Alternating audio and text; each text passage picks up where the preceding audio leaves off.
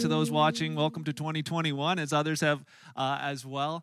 Uh, for those who don't know me, uh, my name is Mark, and uh, I really hope that someday I'd have the chance to meet each and every one of you that's watching online. I know that that's uh, distance-wise may be difficult for some, but uh, grateful that you're uh, watching and, and, and that you're a part of our Kingsway family and friends group. Uh, I want to just say a, a big shout out of gratitude to those of you who responded to last week's message. Last week, as we just talked about the new year with no fear, we, I shared that I had some opportunities to meet um, some people in our neighborhood, uh, one family in particular that was in some in a really, really tough spot. And, and we mentioned that they would need a washer and dryer, and I found out later that what they needed was a washer. That's what had caught on fire. And, and uh, before I could even get home last weekend, Uh, I had the cash in my hand from people who said, hey, stop by my house, I have money for you. Stop by my house, I have money for you. So I want to say thank you to you, because I was able to go back right away and and, and let them know that w- that a washer would be delivered, that we would find a way to make that happen. And, uh, uh, and you know, just watching their gratitude as they, uh, at that very moment, were on Kijiji trying to find one and, and couldn't find anything that they could afford. And now they're getting a brand new one uh, with a five-year warranty, thanks to you guys.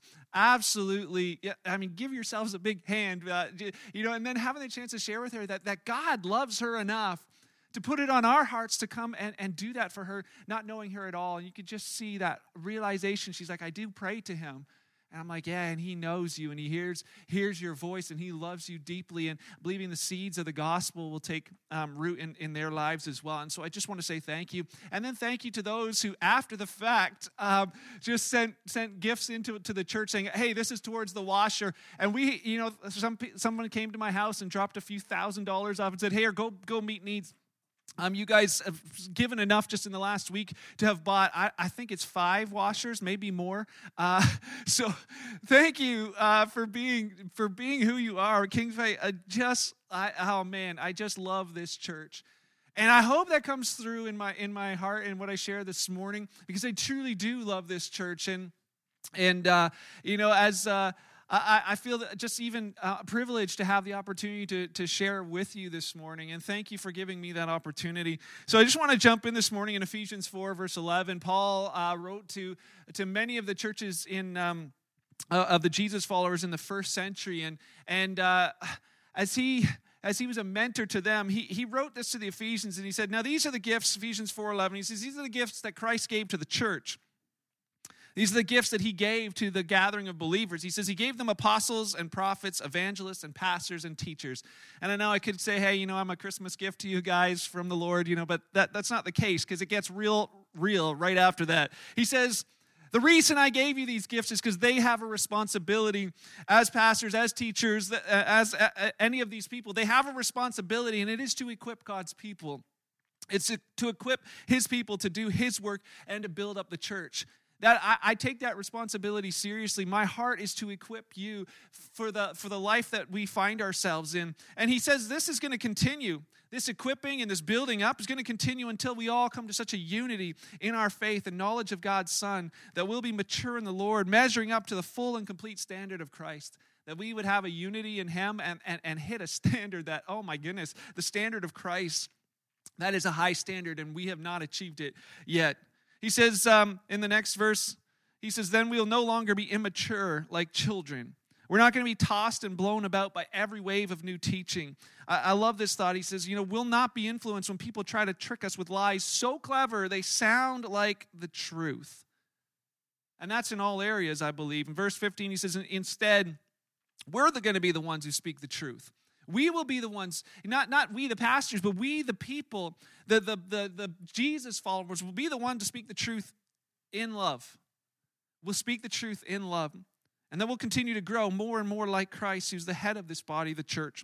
And, and verse sixteen, because it's him that makes this whole body, these all these individual parts fit together perfectly. See the word together, remember that. As each part does its own special work, as each part, as every part of the body of Christ, regardless of where you find yourself, as you do, as you do out and live out what God has gifted you to do, it helps all the other parts grow so that the, the whole body's healthy, the whole body's growing, and the whole body is full of love.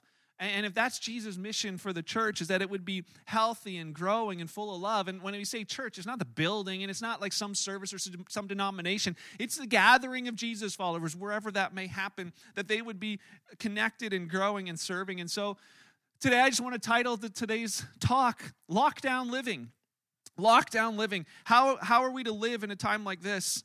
You know, and I, I think there's three things that we need to monitor during this time of lockdown. And and for as long as it lasts, these are three things that I believe that we we need to monitor in our, our lives, me included. One, first one would be relationships. Second, we need to monitor what's coming into our lives. And third, we need to monitor what's coming out of our lives. We got to monitor our relationships. We got to monitor what's going in, and we got to monitor what's coming out. Because in the current lockdown, you know, even uh, last week, just reading through through uh, through the news that there's tighter restrictions coming to the Toronto area for, for different businesses to try and to try and quell these numbers, these n- case numbers. That, you know, they already have said, the experts have said that this lockdown, they don't expect it to uh, be over in twenty-eight days, uh, and we we we kind of knew that. You know, as I think about uh, the the thoughts of lockdown and and distancing people. Uh, this this word isolation nation, you know, just came to, to mind. And I, don't, I think it's a beer or something, but isolation nation is, um, you know, the thought that even at Canada that we just want to isolate everybody from everyone else for their own safety. And as I was researching different things this week, I, I just I came came across these thoughts about um, about relationships, but specifically about touch, about touch. You know, and as a, this image that. Uh, A couple of weeks ago, as I was um, speaking, we had one of the gals in our church, Jocelyn Ransom. She was sitting at the back, and uh, she was feverishly taking notes, or so I thought. And afterwards, she came up to me and says, "Hey, look what I drew while you were speaking. It helps me to focus and pay attention." And, and I saw this, and I was like, oh, man, like that's incredible. That's incredible. And as I saw it, this is this is like one, a little a little snapshot of Michelangelo's famous masterpiece of the ceiling of the Sistine Chapel, where the hand of God reaches out to touch the hand of Adam. And uh, I, I was reminded of that, you know, even just realizing that God, as he spoke into creation, he spoke everything into being. There was one thing he didn't speak into being, and that was humanity. That was you and me, that, that there was touch involved in our very creation. That there's something about touch that's hardwired in each in every single one of us. That every single person that you see around you bears the fingerprints of God himself.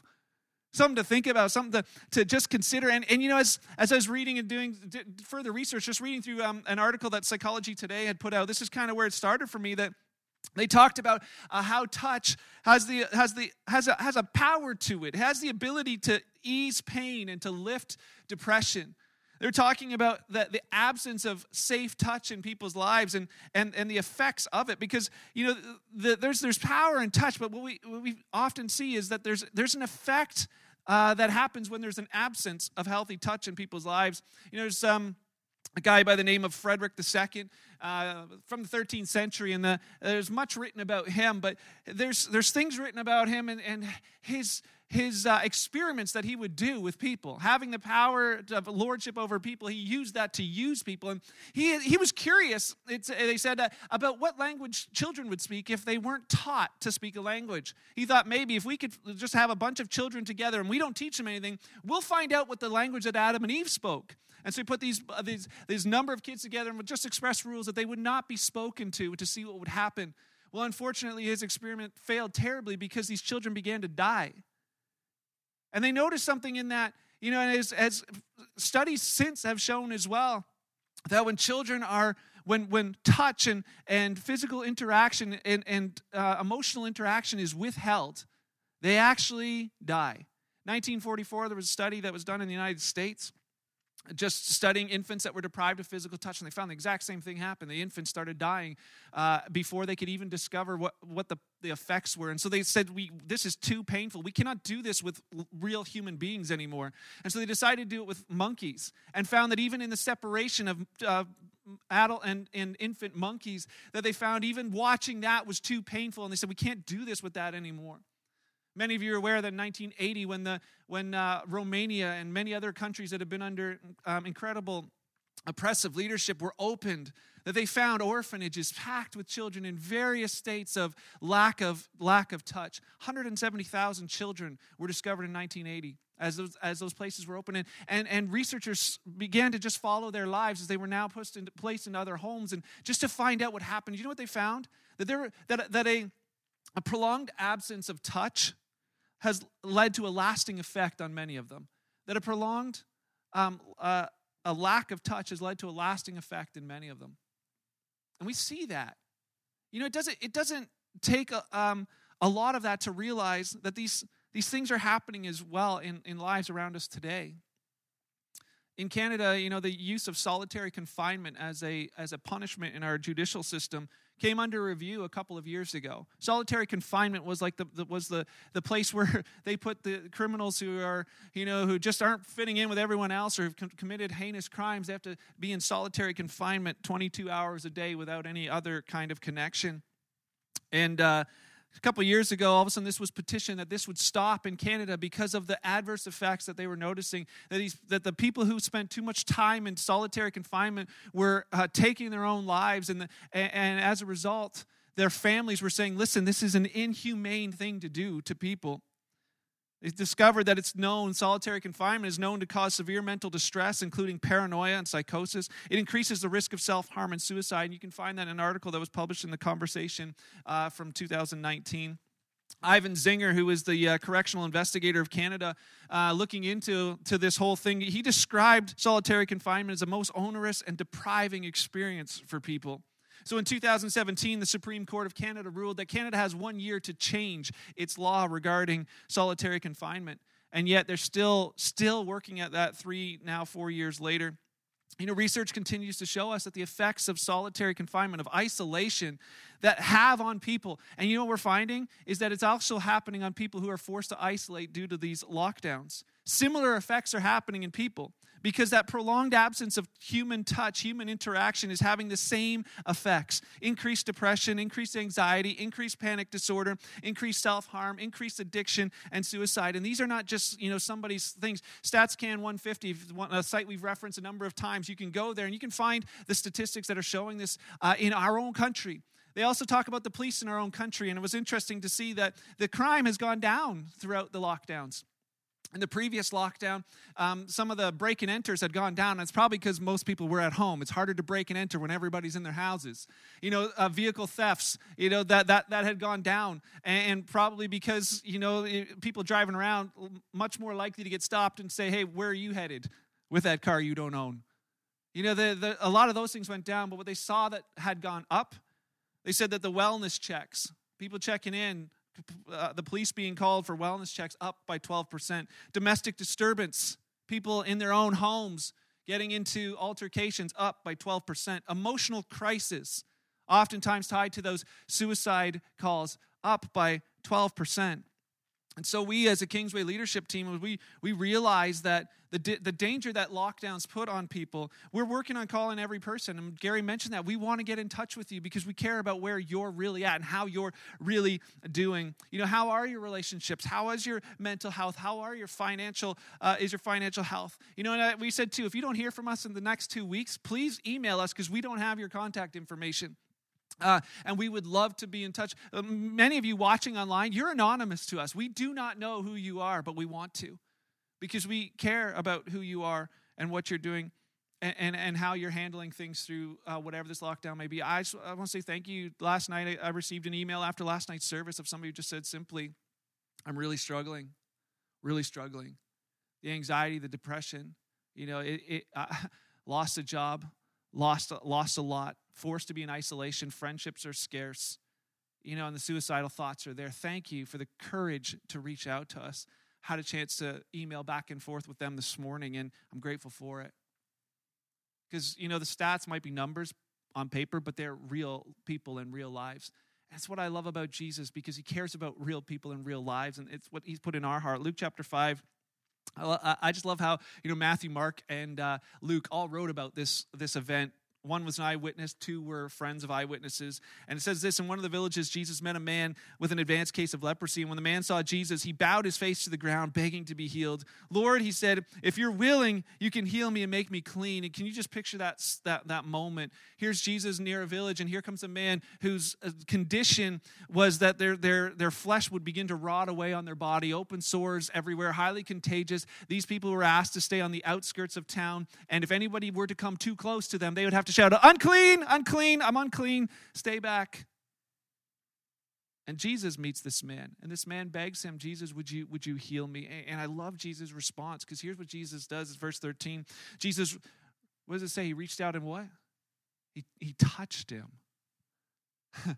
You know, Jesus, for so many others, had simply spoken a word and they were healed. But what does he do in this situation? He reaches out and he he touches. He gives this man a gift that he hasn't had since the time he was diagnosed with leprosy. He reaches out and, and, and physically touches somebody who was created with the craving for touch. And it says, and he healed him. I find that to be a powerful, powerful thing. You know, Jesus, he he he gave more than what this person was asking for. You know, in Acts chapter two, I just see in Acts chapter two, verse forty-four, it describes the early church. Here's, here's the way it describes. It says, all the believers, they met where? Together. Uh, they were in one place and they shared everything they had. Remember these words. They met together and they shared. It says they sold their property and possessions and they shared the money with those in need. I saw that happen last week with you and I just I love it. Verse forty-six, it says they worshiped together, together in the temple every day. And then what, what happened after that? Well, they, they'd meet in homes for the Lord's Supper and they shared their meals with great joy and generosity, all the while praising God and enjoying the goodwill of all people. And each day the Lord added to their fellowship, not not not to just numbers, not to their, you know, whatever. He added to their gathering those who were being saved. You know, the gathering itself was never meant to be isolated, but exactly the opposite. The truth is you need me. You need me. You know, I know that sounds really cocky, but the truth is that I actually need you as well. I need you. We've been designed with that, that this gathering of Jesus followers was meant that that that you need me, I need you, and we need we. Not just uh, if it's arbitrary, you know, if it works for us.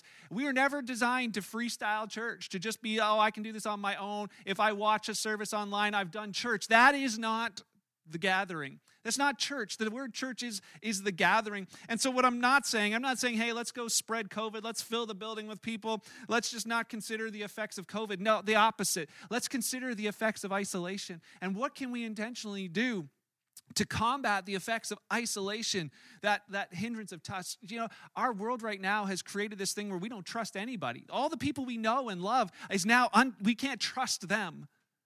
We'll put our trust in what some experts say about all of these, about the physical health of people at the expense of emotional, relational, and all of these other things. We're telling our kids not to touch each other, which is like, you know, it, it's there's there's there's some interesting things that I would want us to consider when we think about that. And I think that I said we need to monitor the relationships. We need to monitor the relationships in our lives right now. And second, we need to monitor the information that's coming in. We need to monitor what's coming into our lives.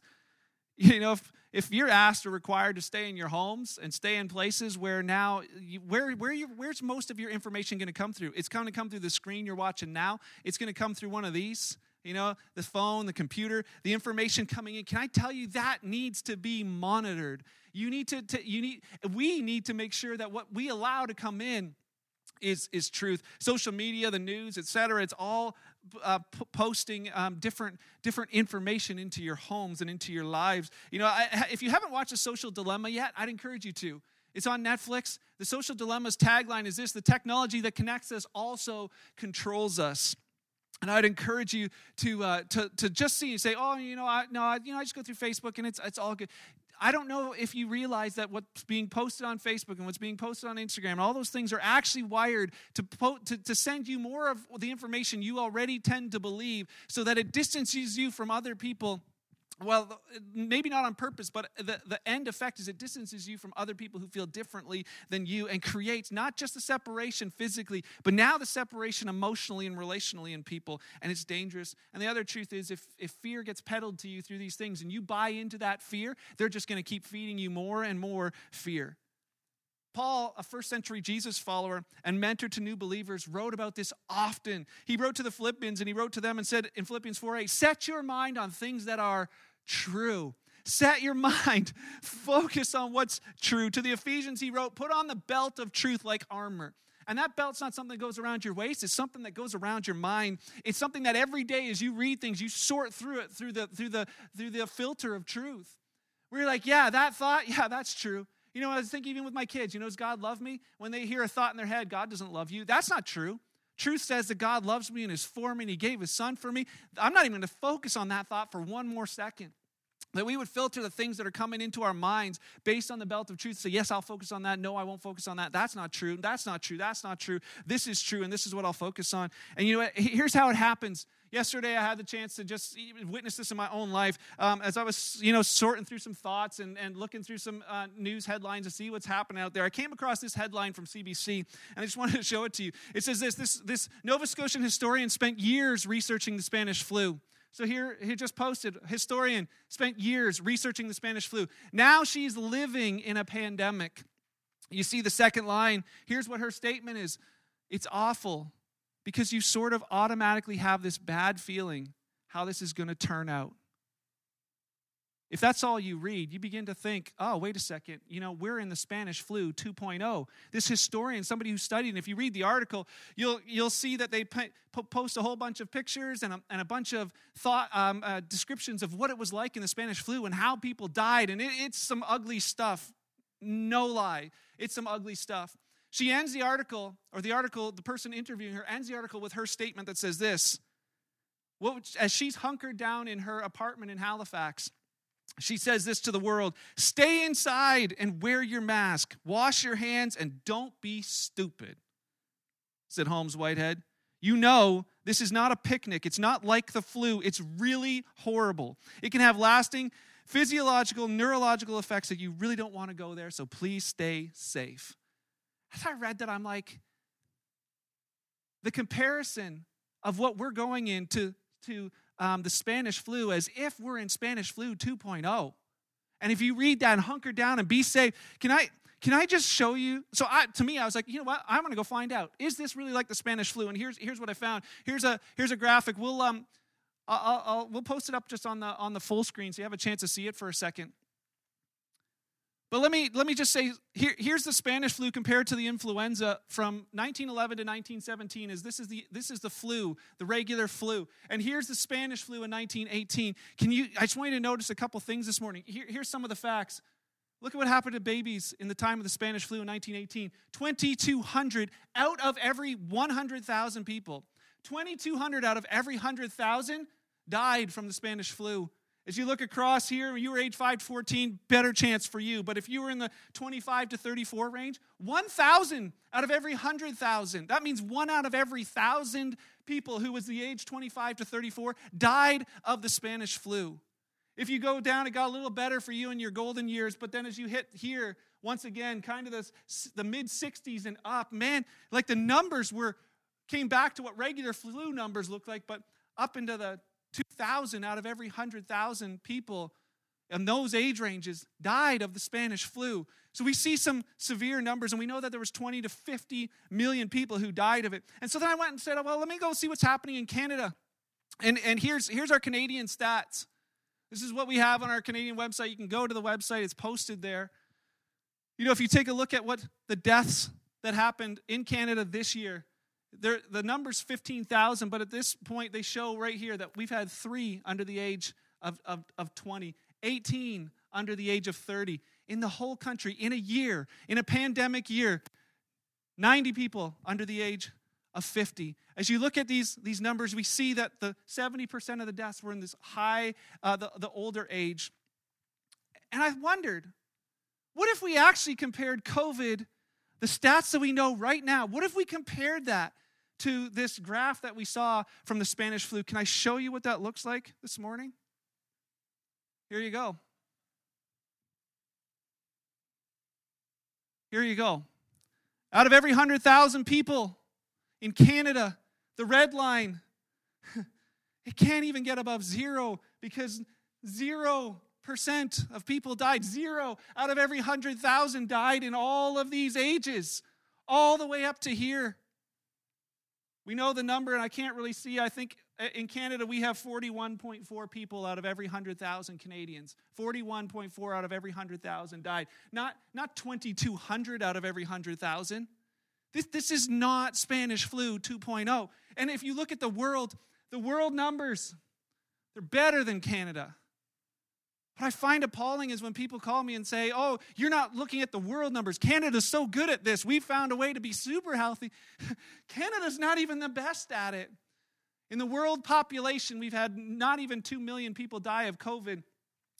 From seven point five billion people that live on this planet, that averages out to twenty-three point six people per one hundred thousand. We, we, can't even, we can't even get into the curve.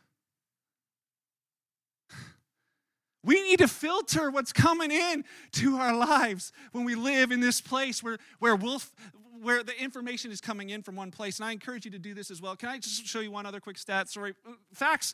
Yeah, I know there's a guy named Ben Shapiro who just says, you know, the facts don't care about your feelings. And, and it's true, because these facts are like, some of you are like, those are real people who died. And I'd agree, the facts don't care about feelings, but I do. I care about the feelings of our people. I care about you. I love our church family more than our government does. I the decisions that are being made by someone who doesn't know you, I care more about that, you than they do. I'm not sending this out and to be rebellious in any way, but I care about you and the situation you find yourself in, and I want you to know how to know truth, to be equipped to filter truth in your life. Here, here's a, here's a quick thing. We showed this graph a number of weeks ago that the death rates in Ontario, you know, the survival rates, that if you were under the age of fifty, you had a ninety-nine point six percent rate of recovery if you got COVID. You know, if you were under the age of eighty, you know, it was ninety-four point six percent. And the total death rate that they had seen so far from all the cases was three percent. Of all the cases was three percent. Even this number, when you see three percent, if you if you look at like Ebola, for instance, it was fifty percent of every person who died in the first wave, forty percent in the second. MERS, which happened in not that long ago, was thirty-four percent of the people that died. SARS was just under ten percent. We're at three. This was This was what was projected and what they had found early on when they were studying cases. But now that we can test more and find more cases, here's the numbers, two point five percent. The, the, the recovery rates are better on every single category. We still notice that, yes, there was numbers of hospitalizations, numbers of deaths. Those are not avoidable. But we are not living in Spanish flu two point oh. We are not. And, and children, zero percent. The people who catch COVID in this age range, one hundred percent chance of recovery. Under the age of forty, one hundred percent chance of recovery. Under the age of sixty, ninety-nine point six percent chance of recovery, and we're telling these people they all have to stay away from each other? uh, we move on. The truth matters. I don't understand why there's such a level of paranoia and fear about this. And the, and the, and the thing is this. As, they, as the Stats Canada one fifty shows us the, the, the, the rates, they measure the happiness rate of Canadians and individuals. Do you know what they're, they're telling us?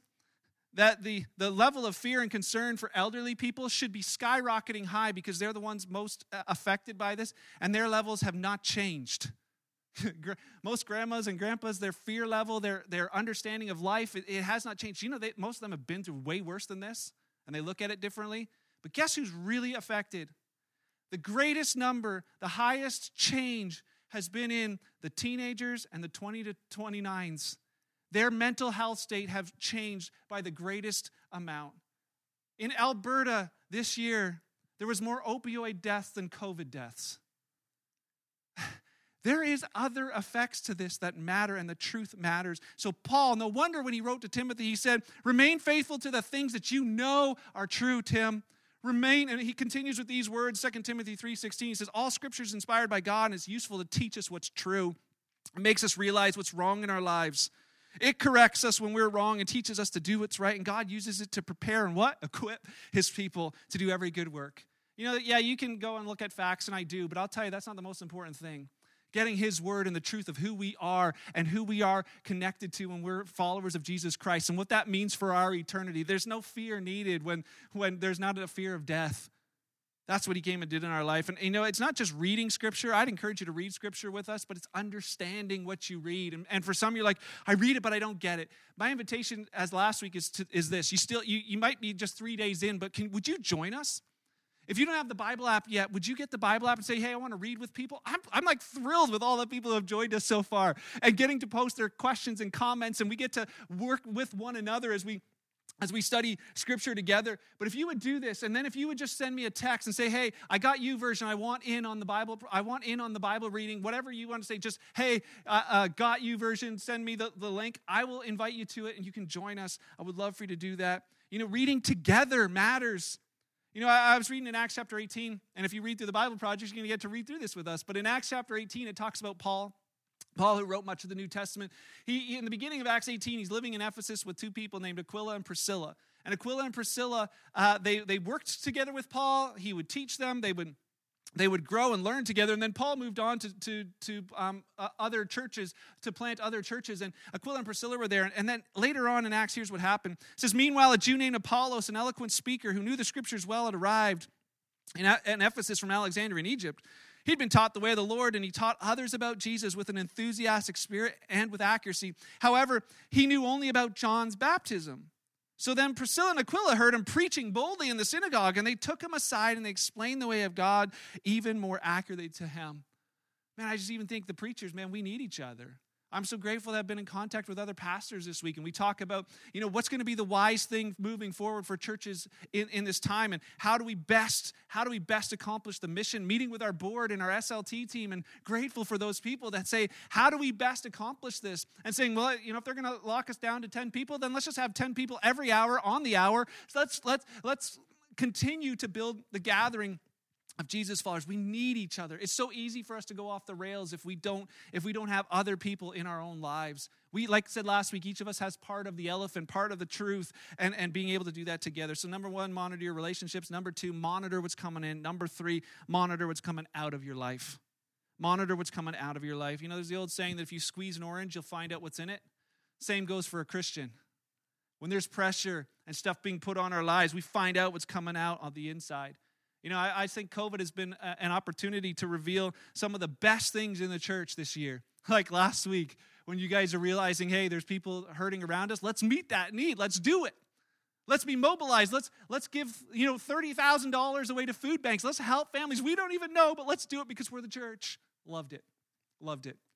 But I've also found that COVID has been the opportunity to bring out the worst in churches and worst in the church. You know, as you read through the news, you see other churches that are standing up against what they would call tyranny, but doing it in a way that just is not becoming of Jesus followers. You know, they're yelling at police officers and, and they're demanding their rights, and they're doing it in a way that is detrimental to the gospel.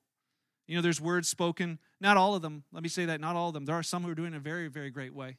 You know, there's others who are yelling at each other, calling people names in Walmart. It seems like everything happens in Walmart. Maybe that's just where people can meet. But, you know, the name calling and the cruelty, you know, I see that. It's like, it's crazy. You know, and then the angry words that are typed out on Facebook and the angry responses that happen. Can I just remind you that Paul wrote to the Jesus followers and said this, of which I am one, Colossians four, verse five. He says, live wisely. We've been telling you that for weeks now. Make wise decisions based on the facts. He's like, live your life wisely among those who aren't believers. Make the most of every opportunity. Let your conversation or let your words, what you say and how you speak, be gracious and attractive so that you'll have the right response for everyone. You know, that right response, that we would have gracious words in our response, because our response matters. So often we don't give our chance a time, a, uh, ourselves a time um, and a chance to respond. We just react. Our team, uh, leadership team, wrestled with that this week. You know, what's our what's our response going to be to the lockdowns? Because we realize we can be right, but be right in the wrong way. You know, or you can speak truth in love, but you can also speak it in hate. You can be passive-aggressive, but it's still aggressive.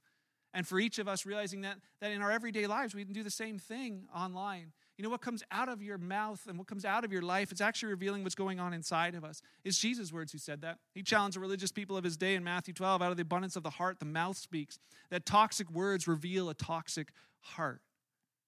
We know the stats that say there's forty-three people a day who are dying of COVID, but I don't think we really ever look at the other ones. Did you know that two hundred twenty Canadians die every day because of cancer? Did you know that one hundred forty-four people die every day because of heart-related issues? Way more. But my question is, I wonder how many, how many people are walking around with unhealthy spiritual hearts? How many spiritual heart attacks have we had this year? How many relationships have died as a result of toxic things coming out of toxic hearts? We didn't monitor what was coming out, so we didn't know what was going on inside. I don't know if you're like me, but do you ever read a post and your blood starts to boil? Like physically, you can feel yourself shaking. Like, do you, do, I'm gonna, gonna, I gotta let them know. Gotta, gotta, gotta let them have it. They do it, and and and we do that. I, I haven't, unfortunately, like, I'm just a regular guy. A couple weeks ago, I got my, I woke up and I went and I was like, oh, I got to pay the visas today. And look at the visa bills. And I noticed on there that instead of giving us the money, you know, the, the, the, the reward money back for Christmas presents, they delayed it. So now I've got to pay that money. And then I've got, and they said, hey, guess what? You're going to have all this extra money to spend in January. I'm like, I don't want it in January. I need it now. Should I call them up? Poor lady on the other end of the phone. Man, I was just like, and then Beth comes in and she sees me and I'm just like, I'm so angry. And, and, and she says, what's wrong with you? And I explain it to her. And then all of a sudden I'm like, you know what? Ah, I hate the way that I just spoke to that person on the other phone. Not, I didn't say any terrible words, but my tone said more. It's like, man, I don't even know who that was. I can't even call and resp- re- like repent. I can't even call and, and say I'm sorry or nothing. I'm just like, ah. Oh. And she looks at me and she says, you probably better go spend some time with Jesus. I was like, thanks a lot, Doctor Beth, you know. but but then I was like, you know what? Thanks a lot, Doctor Beth. Thanks enough for caring for me, because you know what? Every day, that's what I do in the morning. I get up and that's the first thing I do. Grab a coffee and I spend time in the Word, and I just spend time in His presence, and I, I welcome Him into this, into this day that I, that I surrender myself again to Him. That day I didn't. Didn't even give myself a chance to, to decide how my response would be. You know, I just ask you this, because it's the same for me. You know, when you see something online and you want to react to that, can I can I ask you, why do you why is there such a strong feeling towards that? There's an old proverb that says, if you throw a rock into a pack of dogs, the one that barks is the one that got hit. And a lot of times they post something online, they're just posting it for the world to see. How come you're barking? Because I think those things reveal stuff in our hearts that we really need to actually not take out on that person, but to take in with him. Because how often do you feel better when you lash out at people online? I know I don't. I stew about it for hours and days. I don't feel better. Yeah, I told them, gave them a piece of my mind, maybe for a second. Then I regret it. Why? Because it does further damage. And so, you know, one guy this week gave me some great thoughts. He says, you know, when I read stuff that makes my blood boil, he's like, I just leave my computer for an hour. I don't even come back. And then he says, when I get back, I might respond. And with some great, great thoughts, great advice. So the question is this, how can I wisely and graciously use attractive speech in my response to this? If we can't ask that question, you know, that's what Paul's saying. Listen, this is our opportunity.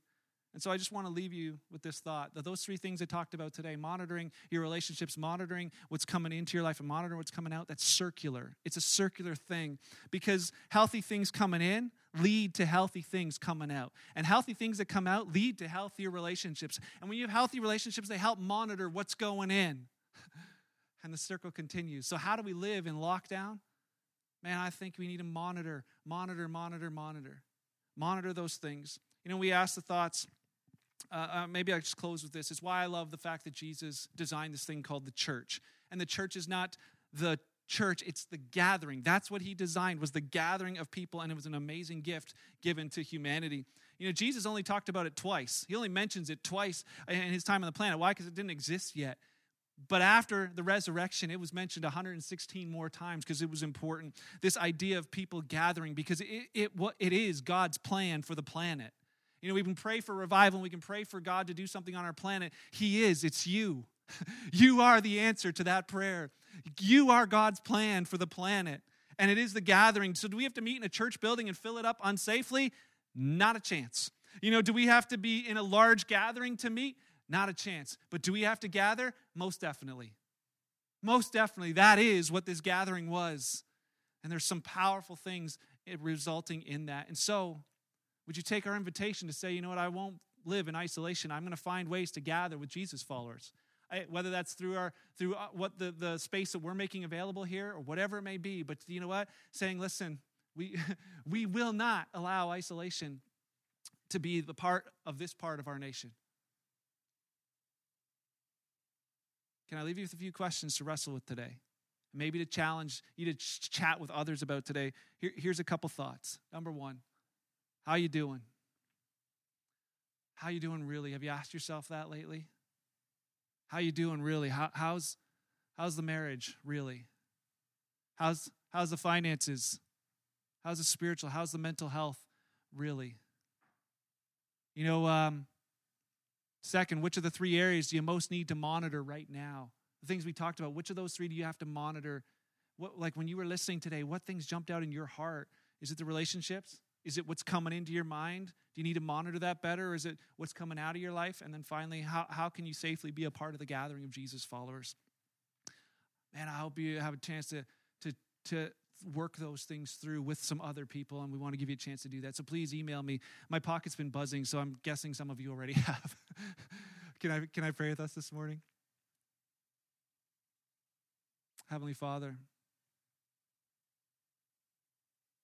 Creator, King of all kings, Lord of all lords, all-powerful, all-knowing, everlasting, God with us.